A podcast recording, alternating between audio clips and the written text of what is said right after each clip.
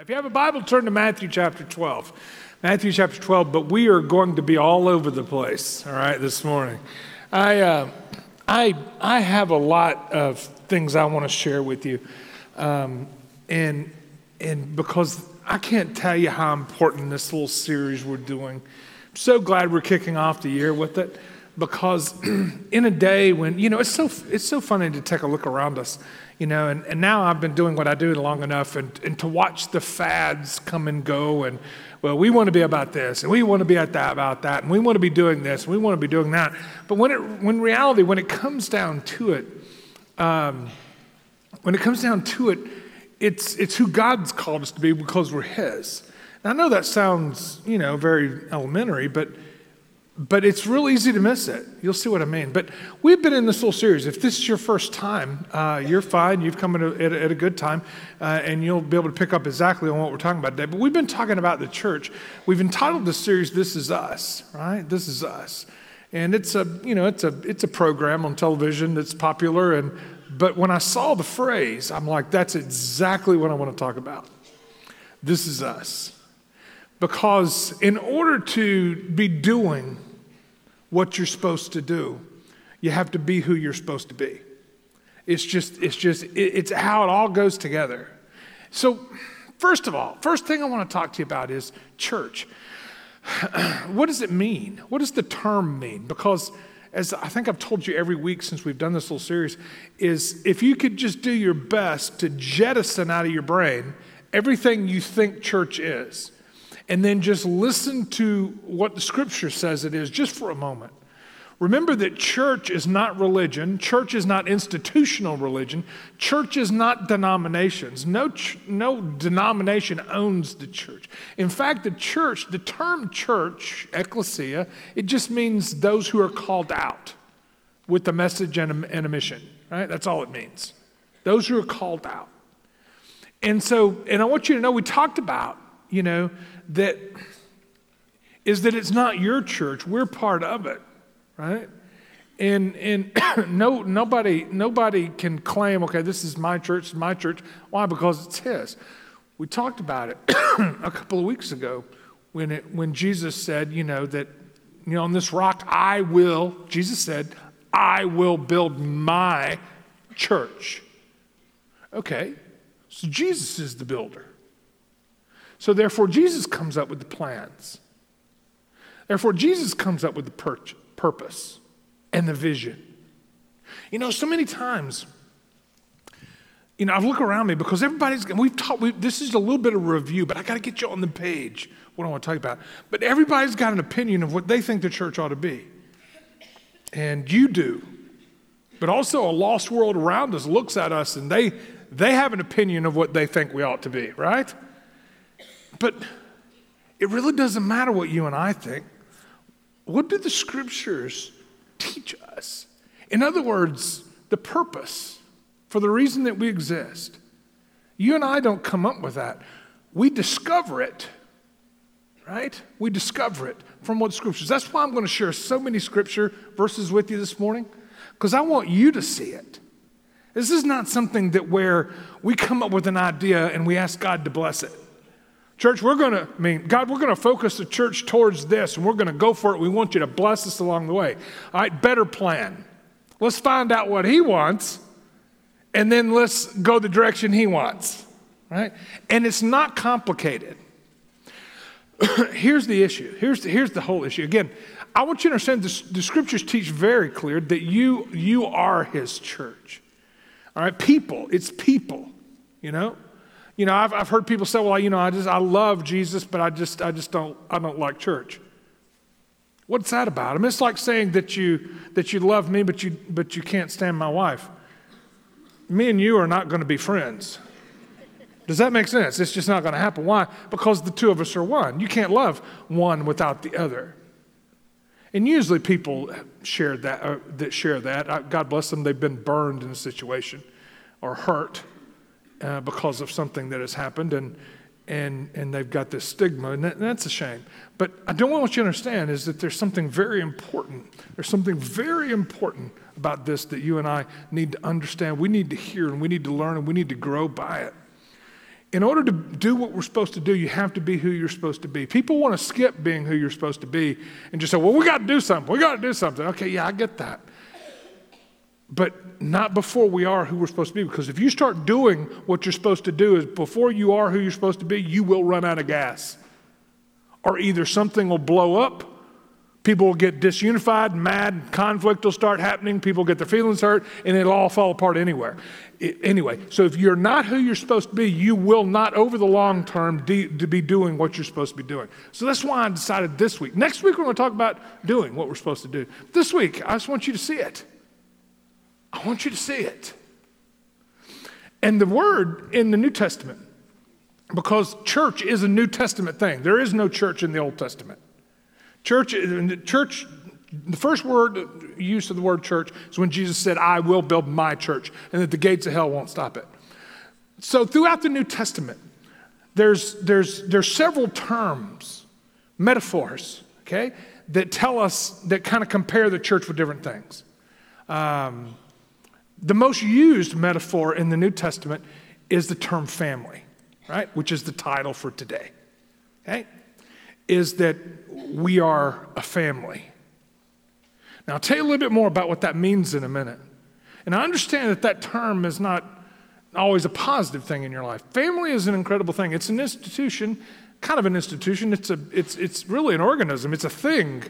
But family is what God has ordained, obviously, in our lives physically to be a part of, and it's designed, if it's, if it's functioning the way it's supposed to function, it's designed to be a perfect place, you know, for people to belong, to fit, to grow up in, and, and to be taught, trained, all kinds of stuff. But so many times in our culture, right?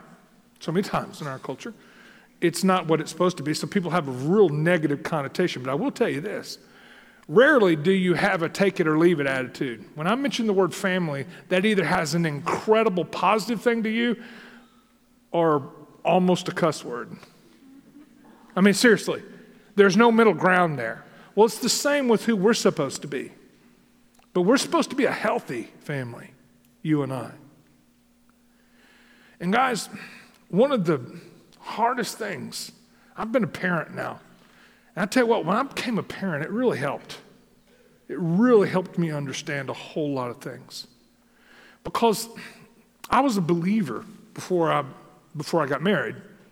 I did not become a believer until I was 21 there, and I was married at 26.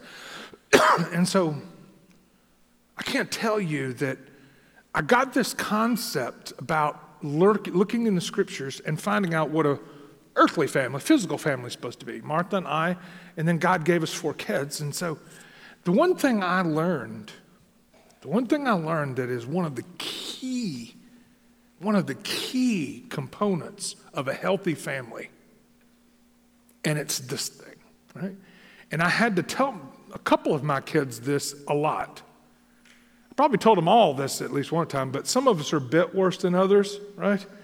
And so but here's the statement, okay? Here's the statement. Okay, now listen to me. Talking to one of my kids. Can't, you ask them, I can't tell you. But this was important because I learned early on. I'd look at one of my kids and, and, and I would say, okay, I want you to hear this. Okay? The, the family, this family, is not all about you. all right? Because kids, some are a bit worse than others. And some parents have an overzealous nature to where they make everything rotate around their kids. And I'm here to tell you, you're doing them a disservice. It's not all about them. And yet, our own sinfulness, okay, and this is all of us, some of us are a bit worse than others. I don't know what it is about us, but we want it to be all about us. In fact, you live in a culture that teaches you that it should all be, always be about you. Right? It's like the joke I like to say, you know? When I, when I hear a dad or a mom say, well, you know, I, you know, I just, I just treat her just like a princess. Right? I said, you're in trouble. All right? Because whenever you treat a little girl like a princess, a little later she'll start acting like one. And it all becomes about her, and you've created a monster, right? And it goes the same with the other way with the boy. I'm not picking on one or the other, it was just one I used. So, when you think on those things, a family is not to be about anyone because this is us. And anytime we try to make it all about a person or a thing, we get out of balance and we get unhealthy. And we're able to do what He's called us to do. Interesting. So, and I can't tell you how many times, because I've been doing now what I do now for a while. And I'm just going to be pretty blunt and honest with you today. I'm not trying to be, make anybody upset, but maturity is when someone grows past the point to where it's all about them and it starts to be about others. Maturity in God's family, right? Because, because you just can't be a self-centered person and grow in your faith. It's just, it's just not possible. And so it's an incredible thing then in the life of a church. But I can't tell you how many times I've seen, you know, when, you know, somebody says, well, you know, I'm just, I'm just looking for a church that suits me or that meets my needs, whatever. I said, well, You've already messed up. Right? You've already messed up. Why? Because you're basing your decision on you. Because as soon as this place stops being what you need it to be, you'll take your ball and go home. Right? But here's the incredible part is that a family is not all about you. Therefore, our desires are to where can I make a difference? That's when maturity hits. Because I can't tell you how many times I told my kids I was not going to let, I only had a couple who really wanted to force their way to the front and make it all about them. They'd blow things up and create crises to make it all about them. It was incredible. But I learned quick because I learned this. I learned it from the scriptures and what a church is because whenever you have a group that has to be noticed and wants to be, or a group or a person or whatever, and they want to be the center of everything, it steals away from the cohesive and the healthy nature of a family. It just does. And so, parents, as a, as a parent, is not a parenting day, but don't let anybody in the family, including yourself, all right, be the focus or you'll get out of, you'll get out of bounds. You'll get unhealthy. Incredible. Anyway, I got to get to what I want to talk to you about today. All right. I'm kidding. All right. So this is a little bit of a review. Okay. This is a review of who you and I. This is us. This is who we are. And the greatest analogy of that is family and all of what family means. His family, right? And so I want to talk to you about that, and we're going to uh, I've run out of time, which I don't think I'm going to now, but I, have I've kind of I've kind of adjusted some things. But there are a lot of scripture verses I want you to say. Number one, we'll go through this part quickly, is getting into God's family. Now, how do you get into a family? Well, there are two ways. All right, number one, you're born into it. And then there is another way, it's, it's adoption. And the scripture, how did I do that? I couldn't do it again if I tried. The scripture, all right, like ADD, I have trouble concentrating. All right, so the, the scripture teaches us, all right, two different ways birth and adoption. But for the sake of the thing, we're just going to stick with the thought of, of birth. Jesus himself said in John 3 that you must be born again. He's the one that came up with the idea of church and that the church is a family, and that being a part of God's family, you have to be born into it. That's why Jesus said in John 3, you must be born again, or you'll not even see the kingdom. You're not even part of God's family unless you are born again, basically, what Jesus said in John chapter 3. So, in this analogy, is that you're born into it. That's how you get into a family. Okay? In this particular case. Okay. He goes on to say, take a look in uh, James chapter 1, verse 18. Stay there in Matthew because I'll be there in just a minute. It says, Of his own will he uh, brought us, okay, uh, forth by the word of truth that we should be a kind of first fruits. Basically, the first fruits is just another thing of birth. In fact, it's better, it's better translated that way. Galatians 3 says, in Christ, uh, for, for in Christ Jesus you were all sons of God through faith. In other words, you became, you became children, God's children. because you were born into his family. There's a mystery that goes to that. But conception uh, leads to gestation, which leads to birth. And birth is a picture of something that wasn't there before that is. It's an incredible thought. Birth is an amazing thing. And science has shared so much with us with DNA, right? And, and children that are born carry DNA from, from parents. And, and there's this strong familial bond that happens in a family. And so I just want you to see it. I just want you to get the feel of this metaphor of family that's being used. You're born into it, right? You become His. That's why the scripture uses other comparisons like if anyone's in Christ, he's a new creation, right? That is something that wasn't there is now there, which is like what birth is, right? I could give you a hundred verses. But there's this picture of not whether you've joined, you know, you can join a church, right, and never be a member. Why? Because it's not about joining, it's about becoming. I know I'm not trying to be, I'm not trying to, you know, splice words.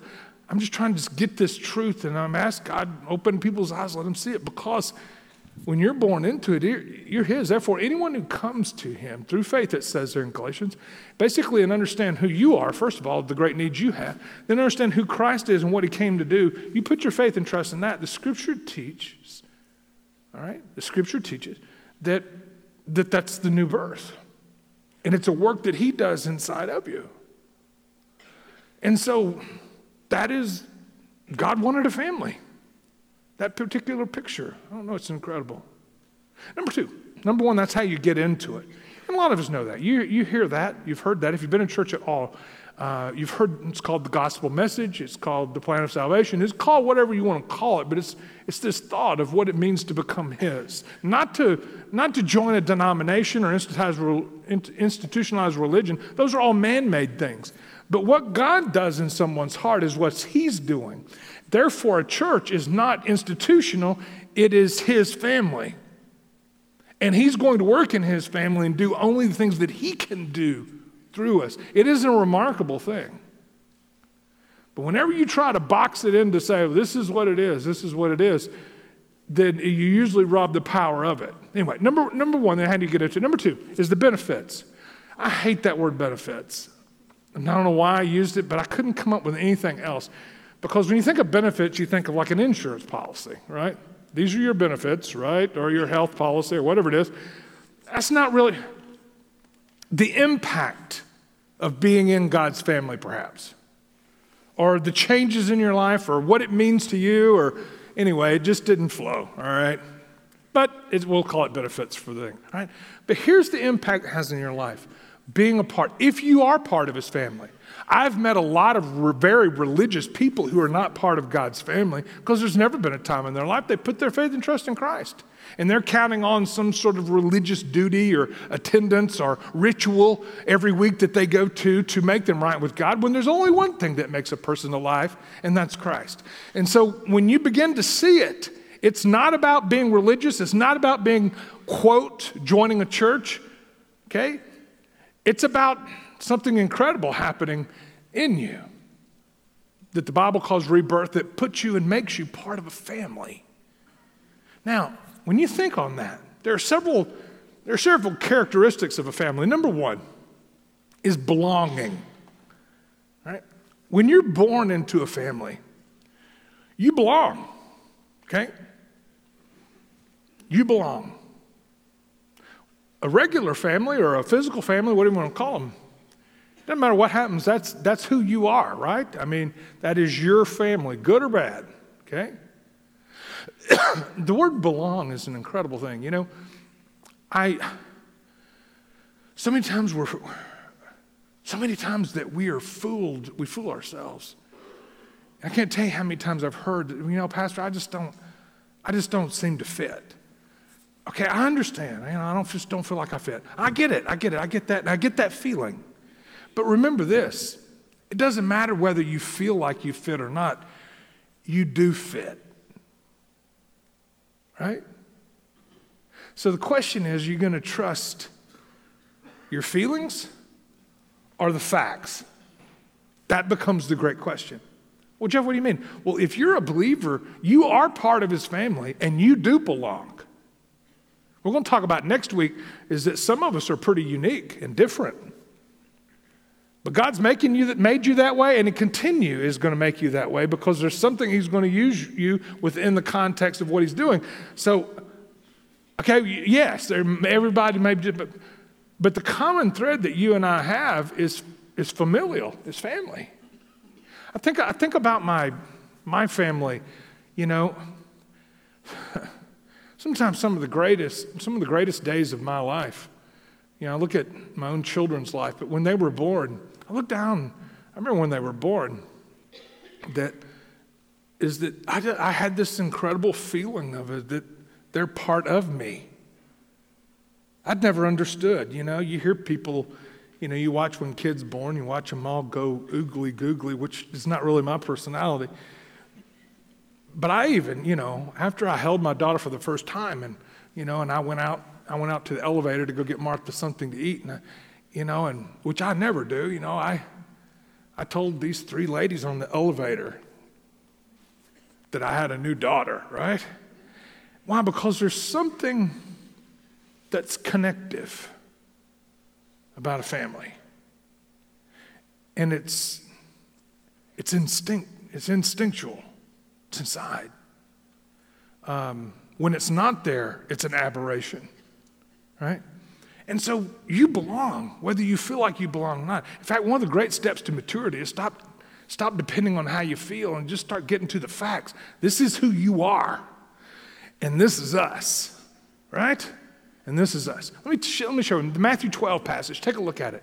I love this passage, and I want you to see something that perhaps you haven't looked at closely enough. By the way, let me tell you this my bet is very rarely do, am I going to share anything during this time that perhaps you've never heard before, especially if you've been a believer for a while. You'll have heard these things before, but the reason I'm going over them again is because you and I need to be reminded who we are. Because when you have to live in the world that all of us have to live in, it rubs up it rubs off on you and you need to, you need to be re-reminded right if i can say it that way of who you are and then who we are. That's the purpose of this. But let's take a look at what Jesus said. Now, Jesus, Jesus was, was teaching a group of people in a home, and he has disciples with him. And as he's teaching them, it's all crowded in. Uh, a man came in and, you know, into the door and said, You know, Jesus, I want you to understand that your mother, Mary, and your brothers, okay, are, are outside and they want to talk with you. Now, that kind of blows the whole theory that Mary, you know, was a perpetual virgin, right? It's kind of hard when you've got three other brothers, or, you know, you, you can read their names. They're listed there, right? But that's another thought for another time. So, so obviously, hey, your mother and your brothers are out there. And Jesus said something curious. It was a teaching moment, much like this one that we're having right here. But let Jesus teach us what he, how he looks at what, who we are. This is us, right? That's what Jesus said. Who, is my mother and my brothers? Okay, he's not having a memory lapse. It's a thing he wants you to understand, and these people at the time he wanted them to understand. He says, Who are my, my mother and my brothers? And then he stretched out his hand to the people in the room. And stretching out his hand toward his disciples, that is, those that were his, that is, those who have put their faith and trust in him, right? He stretches his hand out to them and says, Here are my mother and brothers. So the church then is a creation of, of God's family. The Bible's filled with references of it, and I'll share with you a couple in just a minute. But I want you to see how Jesus sees it. He says, Listen, let me tell you what. When it comes down to it, God's family is much more permanent than a physical family, than blood relations. Why? Because God Himself is eternal and permanent. So, so they, they, they ought to mean more to you than the others. it's not as big a deal in our culture because our families, physical families, at least most, are not near as cohesive as they were at Jesus' time. I mean, at Jesus' time, the family, the blood relation was, it just ran so thick. It doesn't, I mean, I'm not saying that we don't, but it's not near like Jesus' time. But what Jesus is teaching here is pretty amazing. What he's saying to them is basically, hey, guys, I want you to understand, right, of what this is, who we are. It's a family. And it'll become more important to you than the physical family. Not saying that the physical family is not important to you, but this is, this is his thought, right? This is what he's talking about. Therefore, if you're a believer here today, if you truly are his, then I'm a closer relationship to you than your own mother and father. That's what he's saying. That's what he's talking about. Why? Because it's a family. It's who this is us, right? This is us. That is why there is never any room for prejudice in God's family. Why? Because that person, if they're a believer, they're closer relationship to you than your own brothers and sisters. Does that make sense? See, this whole prejudice thing is, is never hard to, never hard to debunk. When you have strong, hard prejudice against people because of either their race or, or, or anything else, I want you to understand, or, or economic or whatever you want to call it, I want you to understand is that you are off the page of who God's called you to be. Well, it makes sense though. It's His family. And if this person has become a believer, then they're family. And they belong. It is an amazing thing. When you see, this is all simple, but I just want to give you a couple of a couple of ramifications of what those things mean to us. This is us. Jesus said, "These are my brothers, sisters, and mother." I don't know. I just find out. I just find it amazing when you think about it. So belonging. Belonging. Let's take a look at uh, 1 John chapter 3, verse 1. See what kind of love the Father has given to us that we should be called the children of God, a family. Okay? That's love. And so we are. The reason the world does not know us because it didn't know who He is. Therefore, we're going to stick out. We're going to look different. Okay? Beloved, we are God's children, and he, he, He's saying this so, so that you can understand it. Look at the word, look at the next word. We are God's children when? Right now. Because sometimes they say, well, yeah, we're all God's family, but it's not really going to happen until we get to heaven one day. No, no, no, no, no. It's not what he says. He says that's who you are now. Interesting. All right? So, number one's belonging. And let me just tell you this belonging is huge, being a part of something.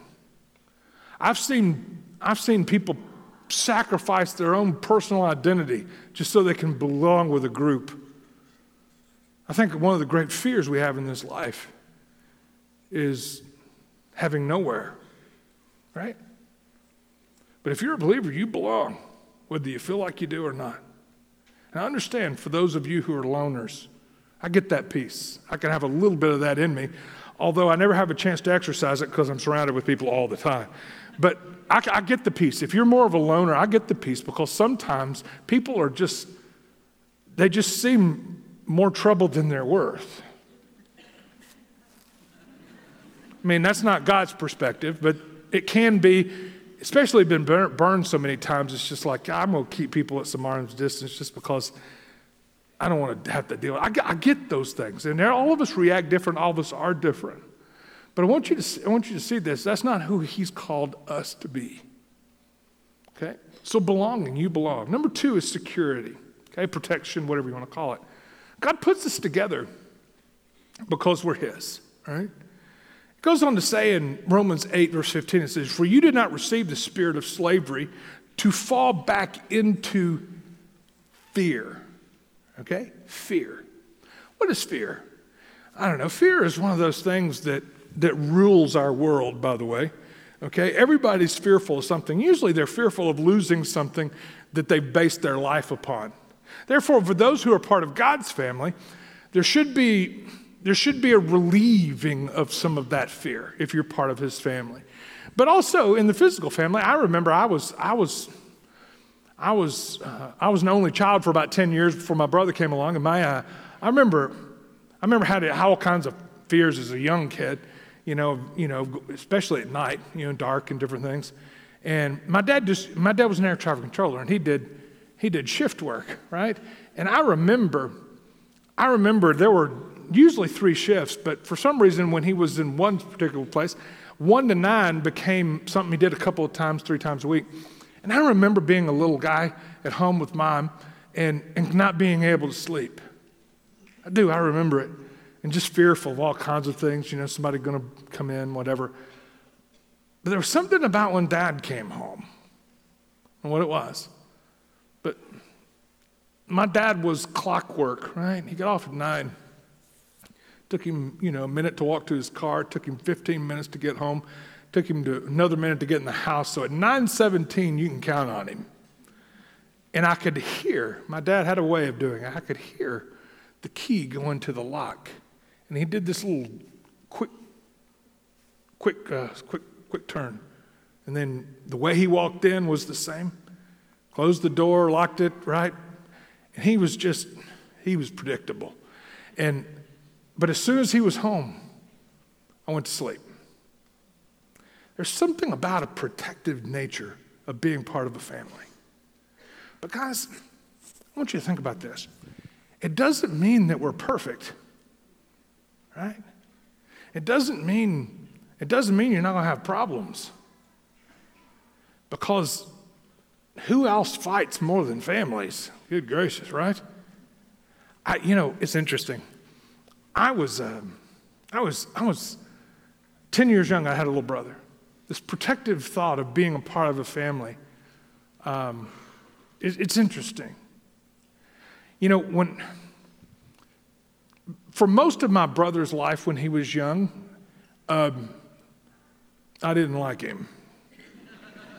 I really I couldn't stand him, to be honest with you. And, you know, 10 years, 16 and 6 I mean, imagine.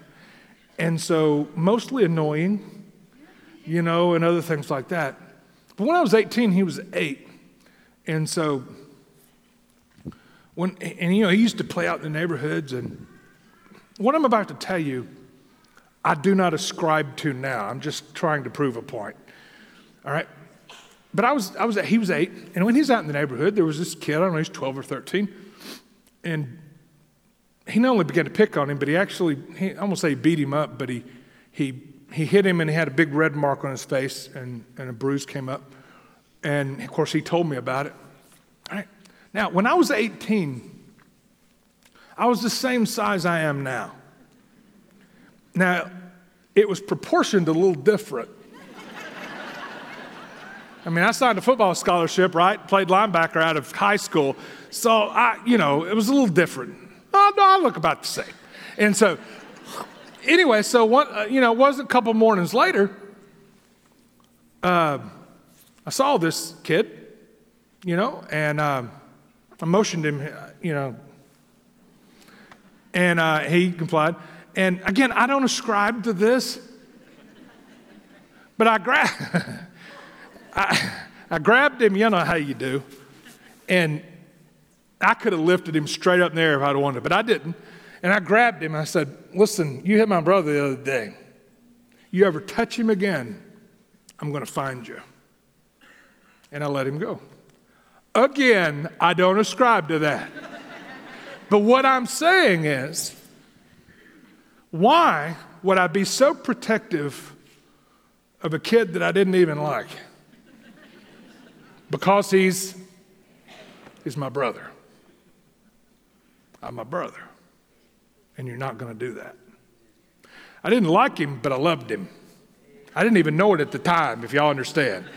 In fact, today, we're both older. I, I, I, I'm as connected to him.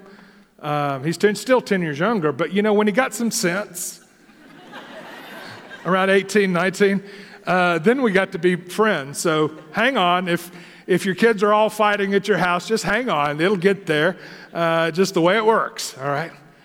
but there's this security that comes.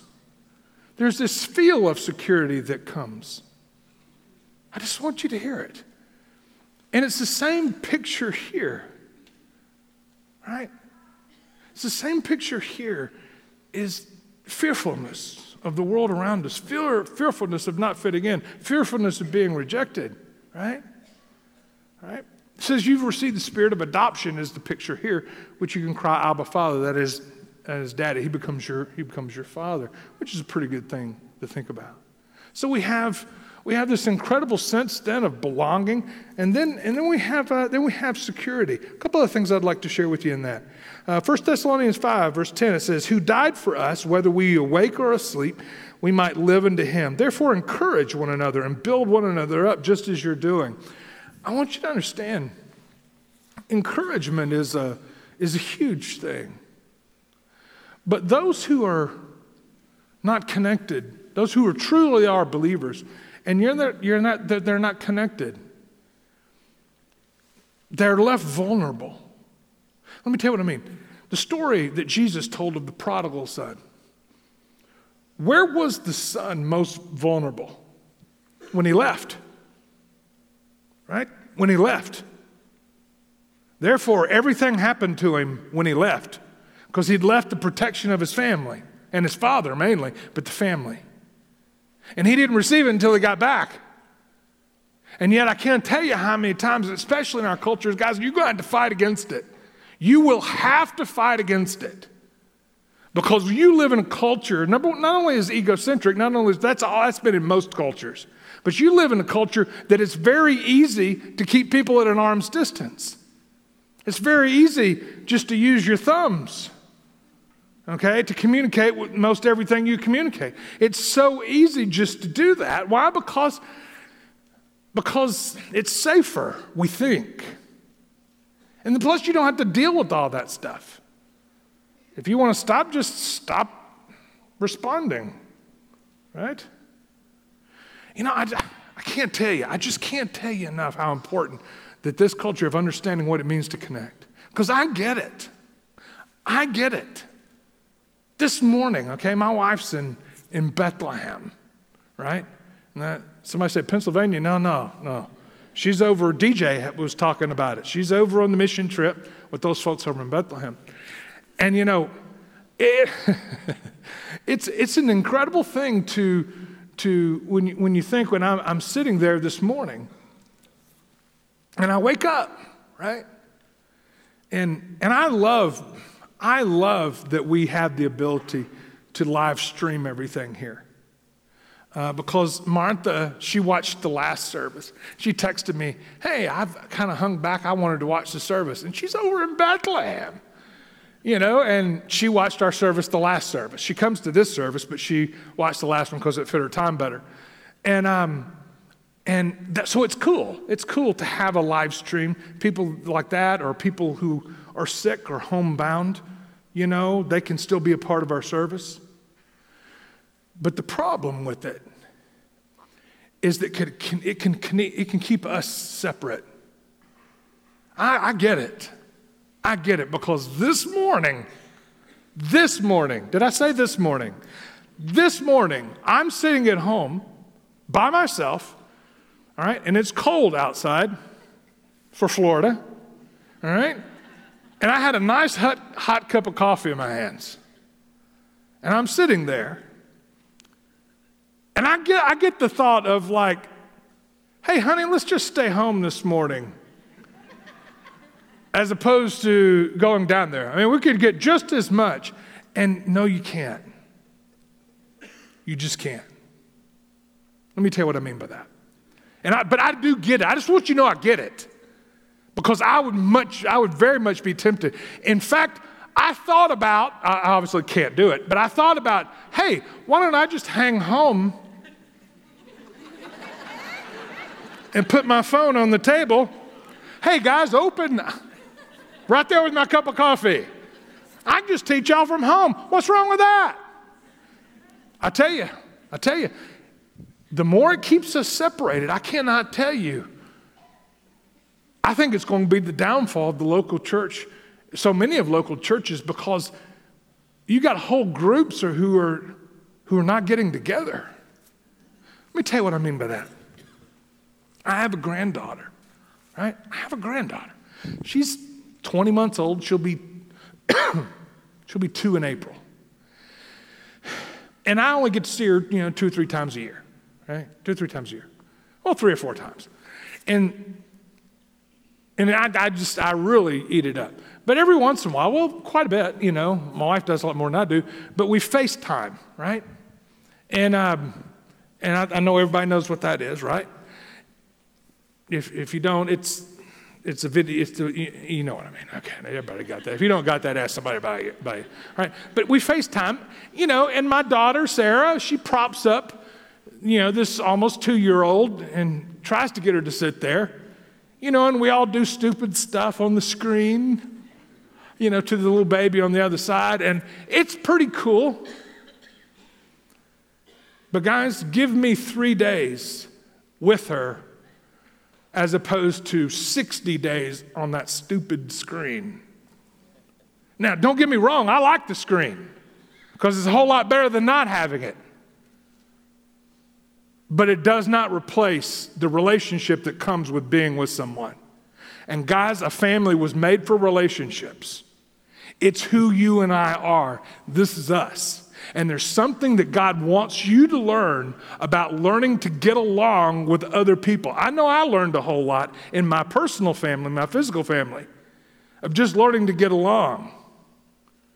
I watch my children inter- interact.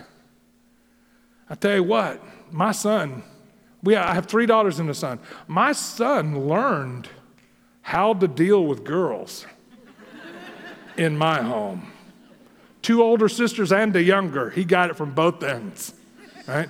And he went, I tell you, sometimes when it would really get high charged, my son would just go to his room and close the door, not say a word. He would just disappear quietly. So, but you learn. You learn how to deal with things in a family. I can't tell you how important that is. And if you skip it, well, you know, it's just about just learning so I can hear Jeff's message. Uh, no, there's something about something about you. God wants a family. And the only way we're going to be able to do what we're supposed to do is if we are connected enough to where we can do it together. Isn't that interesting? I just want you to hear it. Because I get the temptation. I really do get it. Right? I just may start preaching from up there and just stay in my house, you know. My, you know, my Tennessee t-shirt and my hat, and I'd be great. I just, hey guys, what's wrong with that? Well, it's different. There's a personal thing that's not there. Number three, spiritual growth. Also, a family is, is one that's designed to allow those who are younger to grow, right? It's, it's, it's what it's supposed to be. In fact, a lot of a family's resources and time goes into training, teaching, and helping those who are younger mature, the ones that God gives you, your children. It's the same concept in the church. Is that you and I, who are older in our faith, right, then we need to be dedicating ourselves to the growth of those who are younger in their faith. When you fail to do that, then struggles begin. Immaturity lingers on, right? But you know, I took it real serious. I, I guess because I've become a believer and I was a believer long enough with, with my own children, I just wanted them to know. I just wanted them to know. And nothing was off limits in our house. They could ask questions, you know, but it became a great cohesive place. Martha was really good at it. It's not that I wasn't, but, you know, Martha, Martha would she would listen to them for hours. I just couldn't do it, you know. I would get jumpy and I'd finally say, Can you just skip to the end and tell me what, what is it you need? But therefore God gave my children two parents that they both need that they needed, and Martha was just one. And then Martha on the other end, she she was she could be easily hoodwinked by some of them, right? With some of their manip- but that didn't fly in with me. So we made a pretty good team, right? But God put us together. And I want you to know this. It's, it, it wasn't a family that was like, like what people think a family ought to be in our culture or what people think that a church ought to be. You know, it's, it, it's not because teaching and training is not one of those, oh, it's just so good to see all y'all. Oh, y'all are just wonderful. I know you just broke that, but it doesn't matter. No, it's real. Teaching and training is real. Disappointments. My own kids being upset with me because I'm not letting them do what they want to do. A family is a real place where tough things happen, but it's a cool place that you can learn. And rarely do children appreciate where they were brought up until they get a little distance from it. I know I was that way. My parents were not close to perfect, but I do think that I do thank my dad for being as hard as he was because I would have been in real trouble if it hadn't been for my dad. But during the time when I was there, I couldn't stand him. Let's just be honest. So, isn't that interesting? It's a place to learn. It's a place that, where you learn, that, that you're taught, that you can grow, that you can actually grow. You know, I told you, when I, when I had my ch- children, of course, Martha had them, but they're ours, and there were four. Those were four of the most incredible days of my life, was when they were born. But the most incredible was the first one. Because I had no idea what was coming down the road at me. Y'all know what I'm saying if you've been there. I had no idea because I'd watched all my friends that were, you know, my age and older and they started having kids. And you look at them and they and they and you think, "Oh, you know, that's not going to happen to me." But when that first that first little girl, she was born and the doctor put her in, in my arms. And I looked down, and it didn't take but a few seconds, and I got it. I got it. This, this little girl was mine, right? Mixture DNA between my wife and myself. My responsibility. And there are lots of things she was going to need. So provision hit the table pretty quick. But then also, since I had been an unbeliever, until I was 21. Then the protection thing took over. And I, I know what this world's like.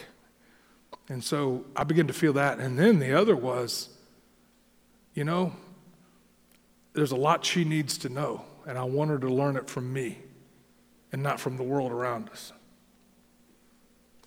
Everything I'm telling you right now all hit me when that little girl was in my arms because it's a family. Right? And if it's a healthy family, there's no such thing as a perfect family. But if it's a healthy family, that becomes the atmosphere, an atmosphere to tr- teach and train. It is not the church's responsibility to train your children, right? That's your responsibility. But it is the church's responsibility to help those who are young in their faith grow. So, guys, you and I, as believers, being who we're supposed to be. If you've been a believer for a while now, okay, then we should not be about us. We should be about investing in those who are younger in their faith and growth. That's who we're supposed to be. Now, what we're supposed to be doing, we'll talk about next week, that's who we're supposed to be. That's just a family. And more happens along the way than it ever does with planned stuff. Do you know what I'm talking about? I've learned the greatest teaching moments I had with my kid was not when I sat him down and had a class, right, with flip charts. No, it was along the way, right? It was along the way.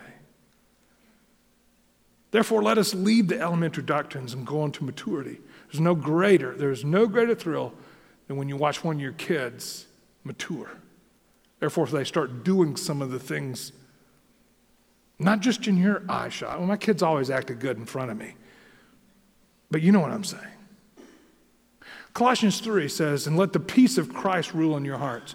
You know, it's something that all of us long for. I just want you to see this is really cool, right? Because a lot of us say, Yeah, but just have some peace in here.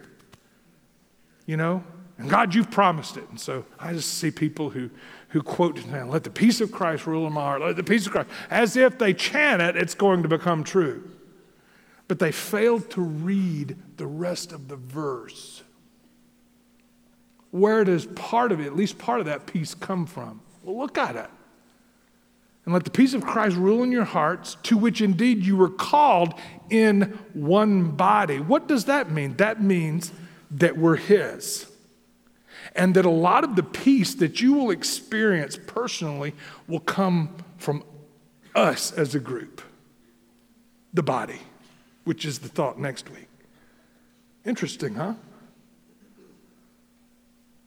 You know, so many times people are like, hey, where do you get in line for peace? Okay? I, I want that. Where's that? Where's that? Well, a lot of it you're going to find here. Isn't that interesting? Look at the rest of it. Can you, can you go back to the previous before you, before you switch? That says, and the word of Christ dwell in you richly. It says, teaching, admonishing one another, wisdom, singing. We've just done that. Psalms, hymns, spiritual songs. To thankfulness in your hearts. Anyway, number four, focus. Focus. I'm just about done. But focus is an incredible thing. Matthew chapter 22. Well, the greatest commandment, when Jesus was asked, What is the greatest commandment of them all? He didn't even hesitate, and he said, To love the Lord your God with all your heart and all your soul and all your mind. Now, the word all is, is incredible focus. And so much of being able in this life to do who, be who He's called us to be is being able to focus. All. I would say all is pretty focused, right? And being able to focus, being able to do those things, keep your focus. Because all of us are going to lose it. Things happen in our life, but there's no, no such thing quite like a family, right? No such thing quite like a family to tell you when you've lost focus. you know, having three daughters, I know I say that a lot, but I didn't have three sons. I had three daughters, right? And I was amazed at what the sisters could say to one another and get away with. All right, raise your hand if you had sisters. All right? I don't know what it was, but a sister had the right to tell her sister, that dress looks horrible on you. Right? Now, is that necessarily what she wanted to hear? No. But was it what she needed to hear? Yes. And I don't know what it is about a family, but only family can do that and get away with it. Anybody else does that, you just write them off and don't talk to them anymore. But you're stuck with this one. I don't know, there's something about it. There's something about focus, of not getting off focus. That a family member can look at you and say, No, no, no, no, I wouldn't go that way. Oh, no, no, what? no, you don't need that in your life. It's so easy to lose focus. And anybody with family can help you keep it. There's a couple of verses I'll share with you and then I'll be done. Obviously, iron sharpening iron and the different things that go with that. All right, let's take a look now, uh, the final one. Now, is functioning as God's plan. I don't, have I don't have to spend long with this one about two minutes because this is what we're going to talk about next week. But here's the main thing I need you to understand, and I've said it three or four times. Being who you're supposed to be will allow you to function how He's called you to function. Because how He wants you to function is as one together, not just one person. So, what that allows you to do, number one, allows you to use your gifts. 1 Corinthians 12 12, we'll talk about that next week. All right? So you can use your gifts together to do what he's called you to do, right? Uh, number two, right? He's a, it's a place to fulfill his mission. Guys, you can't fulfill the mission he's called us to do unless we are who we're supposed to be. But in Matthew 28 18, it talks about what our mission is. Goes on to talk about in Matthew chapter, uh, in chapter 5 talks about it's your lie of the world. You know, Christmas Eve is the great picture. Guys, listen to me. Catch the vision of what's being said here. Christmas Eve, this room was packed twice. And then at 11 o'clock, it wasn't quite as packed, but twice it was packed. And I stood up here with one single light, you know, and I'm parading around up here with my light. Aren't I wonderful? I'm holding up the light of Christ, right?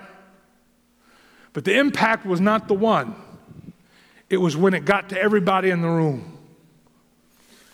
And then when everybody lifted up, it was magnificent. I think people come just for the cool effect sometimes that that is.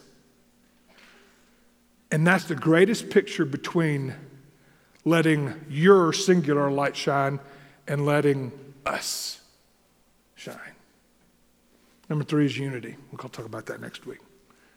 If you live in disunity, it doesn't matter what else happens.